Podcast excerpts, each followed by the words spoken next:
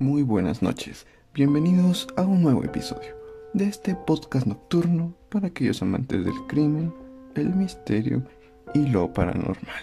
Colóquense en un lugar cómodo, usen audífonos y disfruten. Mi nombre es Héctor García. Esto es Noches de Desvelo, Crimen y Misterio. Comencemos. Espero que ya estén muy bien, recostados o sentados, de la manera más cómoda para que puedan disfrutar el episodio de esta noche. Hoy es noche de misterios sin resolver. Y qué mejor que el terrible caso de Bárbara y Patricia Grimes, unas fanáticas de Elvis Presley. Más de 60 años han transcurrido. En ese entonces eran solo un par de adolescentes que, de un día para otro, pasaron de tener sueños a ser encontradas sin vida. Bárbara y Patricia, hermanas de 15 y 13 años respectivamente, salieron el 28 de diciembre de 1956 de su casa en Chicago para ver la primera película de Elvis Presley, Love Me Tender.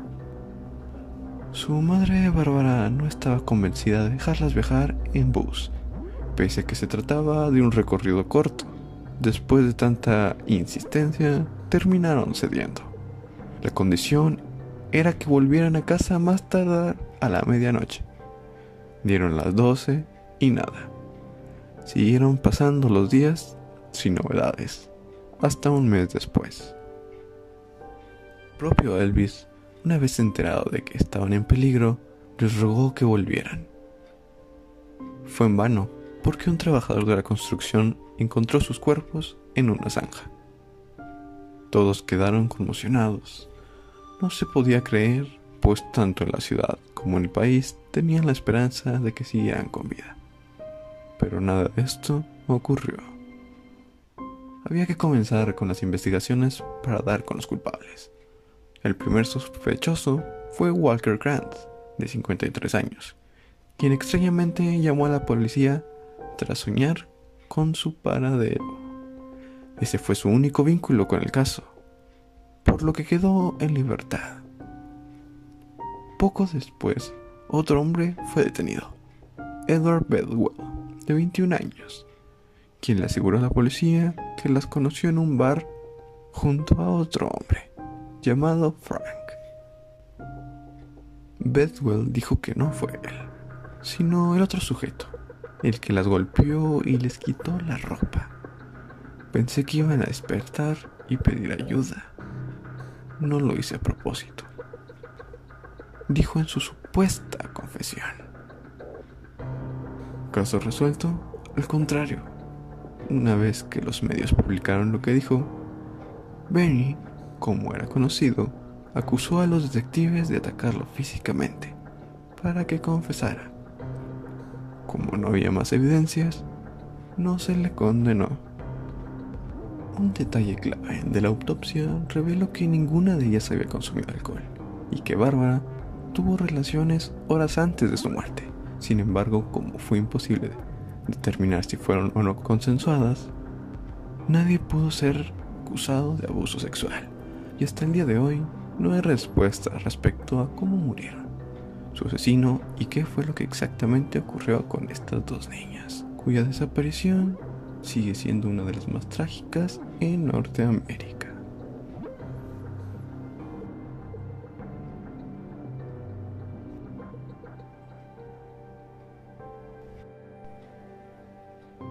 Si bien esta historia es perturbadora, es un tanto corta. Debido a esto, les traigo una más. El caso de Betsy Ardsma, una joven que fue asesinada en una biblioteca de la universidad. Así que sin más, continuaré con esta impresionante historia que te dejará con los pelos de punta. La tragedia sucedió en una universidad de Estados Unidos en el otoño de 1969. En el silencio de una biblioteca, una alumna de excelentes notas fue asesinada por una puñalada sin que ninguno de los presentes se diera cuenta. En la escena del crimen no se encontraron pistas, no hubo forcejeos y apenas se hallaron restos de sangre. Más de 5.000 personas fueron interrogadas. Y a pesar de ello, 51 años después de la tragedia, nadie ha sido acusado de su muerte. Así fue este terrible caso. 1969, el hombre llegó a la luna. Las protestas por la guerra de Vietnam eran habituales y el olor a canuto y revolución impregnaba el ambiente en la mayoría de los campus universitarios de Norteamérica.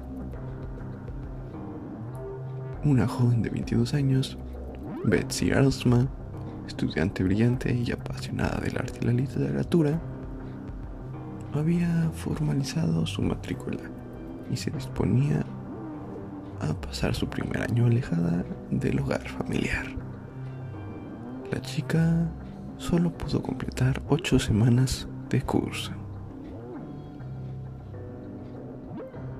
Betsy nació en 1947 en la ciudad de Holland, en Michigan, en el seno de una familia conservadora de clase media que tuvo que resignarse cuando su hija decidió mudarse de estado para continuar con sus estudios y estar cerca de su novio, David. La aplicada estudiante se había graduado con honores en la High School de Holland, antes de matricularse en la de Michigan, donde estudió arte e inglés. Era la segunda de cuatro hermanos y sus padres pensaron que no era mala idea que se alejase de Michigan, donde siete chicas habían muerto asesinadas en el último año a manos de un asesino en serie. Posteriormente identificado como John Norman Collins. 1969 también eran los tiempos del Zodiac, Ted Bundy y Charles Manson, asesinos famosos, de los cuales luego podremos hablar en este podcast. A su llegada a Pensilvania, David se instaló en Hersey, mientras que Betsy se apuntó a un programa de lengua inglesa en la Universidad de Penn, a unos 160 kilómetros de distancia. Aún así, Betsy cogía un autobús todos los fines de semana para estar a su lado. Nunca lo habíamos hablado seriamente, pero aquel año seguramente le hubiera pedido que se casara conmigo recordó David tiempo después. Betsy era una joven muy atractiva y no le faltaron pretendientes entre los estudiantes. Sin embargo, nunca se interesó por los chicos de su círculo. Según sus más allegados, empleaba su tiempo en preocuparse por las causas sociales, en el activismo y en los desplazamientos hasta Jersey para ver a David. Una compañera de clase la describió de la siguiente manera. Se parecía a Catherine Hepburn cuando era joven, con rasgos angulares y el pelo recogido. Era alta y espigada, con el mismo humor sarcástico. Era divertida e ingeniosa. No tenía enemigos. El jueves 27 de noviembre de 1969, Betsy, David y media docena de estudiantes de, medicina disfrutaron juntos de una cena de acción de gracias en casa de David.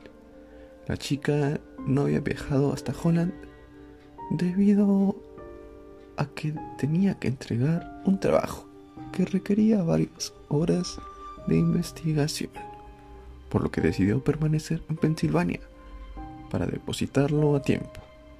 Así se lo hizo saber a sus padres cuando habló con ellos por teléfono horas antes de la cena. Una vez acabada la celebración, David acercó a su novia hasta la parada de autobús de Hersey y se despidió de ella. Nunca más volvió a verla con vida. Al día siguiente, el campus estaba muy tranquilo. La mayoría de estudiantes había abandonado sus instalaciones para celebrar el Día de Acción de Gracias en sus lugares de origen, y muchos de ellos aprovecharon para quedarse en casa todo el fin de semana. Betsy y su compañera de piso Sharon abandonaron a Turton Hall 10 minutos antes de las 4 de la tarde en dirección a la biblioteca Patty, la más grande de la universidad, para comenzar con el trabajo.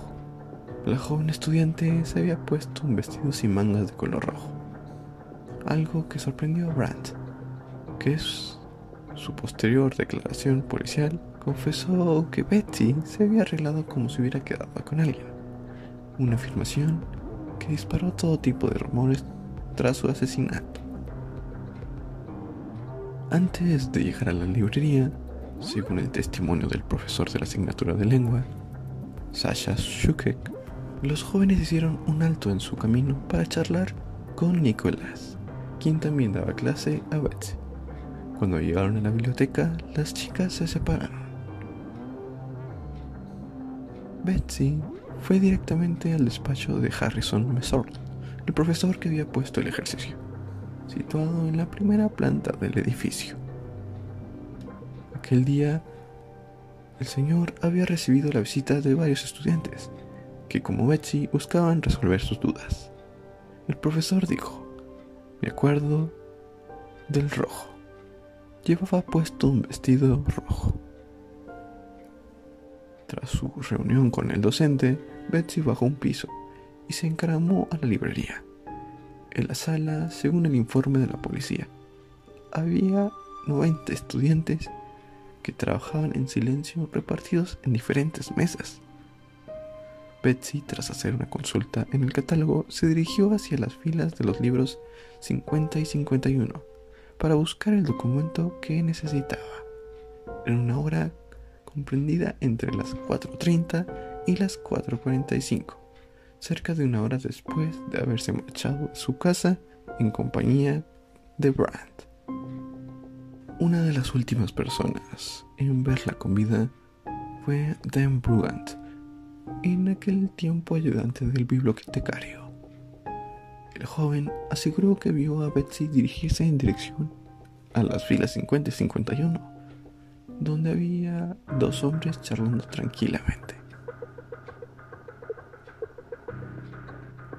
Según la versión oficial, Betsy se encontraba de espaldas en uno de los estrechos pasillos entre las filas de libros cuando alguien la atacó. Una sola puñalada en el corazón acabó con su vida. No hubo gritos ni forcejeos, tan solo unos libros que se cayeron del estante. La joven quedó tendida en el corredor. Su asesino le había atravesado una arteria del corazón. Los hallazgos sugieren que la herida fue infligida con una fuerza considerable durante una confrontación cara a cara. El asesino clavó en el pecho un objeto punzante con la mano derecha, escribió el forense encargado del caso, Thomas McNally, en su informe. Sin embargo, otros agentes que investigaron el crimen sugirieron que Betsy fue atacada por la espalda. A pesar de que a menos de 20 metros de donde la joven fue asesinada había nueve alumnos, fue Brugant la única persona que se percató del sonido que hicieron los libros al caer, pero no acudió a ver qué sucedía. Mary, amiga de la víctima, se levantó de su silla para hacer una consulta y tras doblar una esquina vio a dos hombres. Uno de ellos dijo, será mejor que alguien ayude a la chica. Después desaparecieron. Mary vio a Betsy tendida en el suelo e intentó ayudarla. No había sangre. No se percató de que estaba muerta. pidió ayuda. Un empleado habló por teléfono al centro de salud para estudiantes de Ritanour, situado a unos 300 metros de la biblioteca. La ambulancia hizo su aparición pasadas las 5 de la tarde. Los paramédicos encontraron a un adulto practicando el boca a boca a la mujer y varios estudiantes a su alrededor contemplando la escena. La sangre se había acumulado en sus pulmones y el vestido de color rojo la había disimulado. Nadie se percató que había muerto. Pensaron que se trataba de un ataque epiléptico y que la joven seguía con vida. A las 5.50, Betsy fue declarada oficialmente muerta. Las fotos de su autopsia revelaron contusiones masivas junto a la herida de la entrada del corazón, lo que indicaba que el golpe había sido seco y fuerte. Los agentes nunca encontraron el arma homicida. La policía montó un centro de operaciones en una de las aulas del centro y realizaron al menos 5.000 interrogatorios diferentes en los que a pesar de haber utilizado un polígrafo, no lograron encontrar una sola pista sólida. Parecía ser el crimen perfecto. No existía móvil y la falta de heridas, por ejemplo en las manos, hacía pensar que la chica no se defendió, quizás porque conocía a su agresor.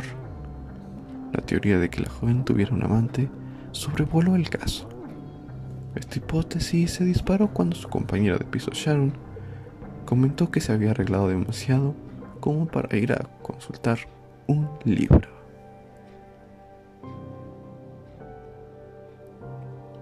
La teoría del amante se fue desvaneciendo tras leer las cartas que la joven escribía todos los días a David, su novio. Además, nunca nadie la vio a solas con otro hombre que no fuera David. El joven quedó descartado tras demostrar que había pasado el día 28 en compañía de otros estudiantes realizando un trabajo para la carrera. A través del testimonio de, entre otros, Early y Brugant, los ilustradores realizaron un retrato robot de los hombres que fueron vistos junto a la estantería y quienes dieron aviso de que había una chica herida.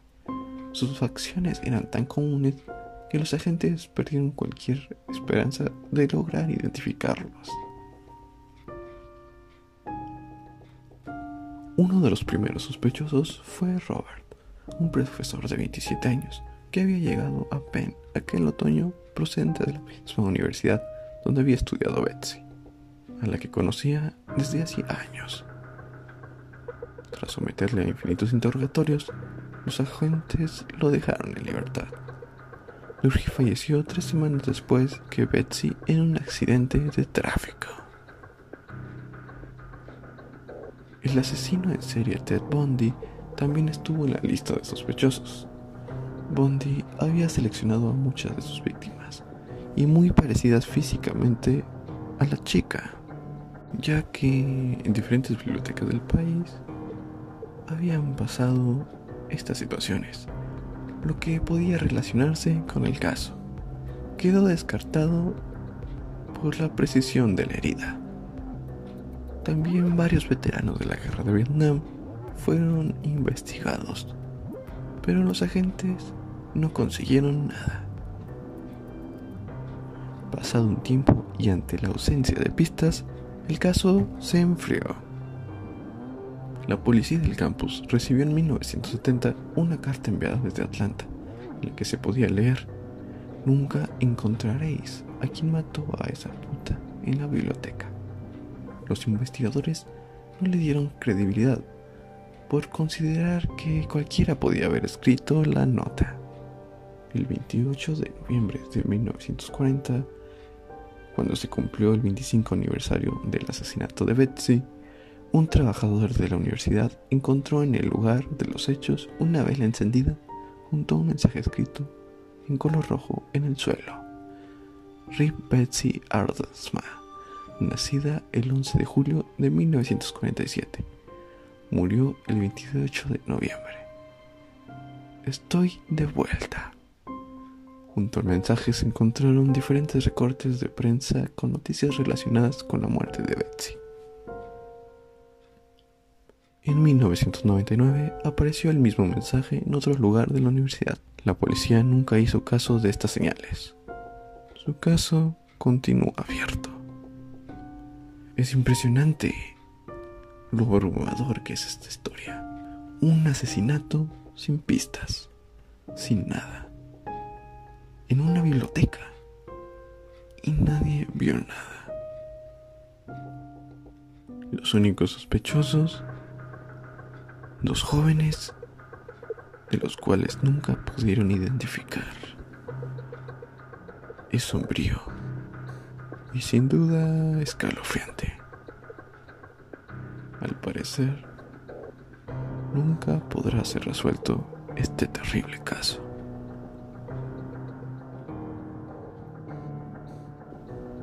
Si les gustó el episodio de hoy, espero que sigan apoyando este podcast como lo han estado haciendo. Se los agradezco mucho, de corazón. Espero que hayan disfrutado el episodio de esta noche y que no se pierdan el episodio que sigue, ya que se viene un especial con un querido amigo que conozco ya desde hace un tiempo sobre una historia paranormal de nuestra ciudad de origen.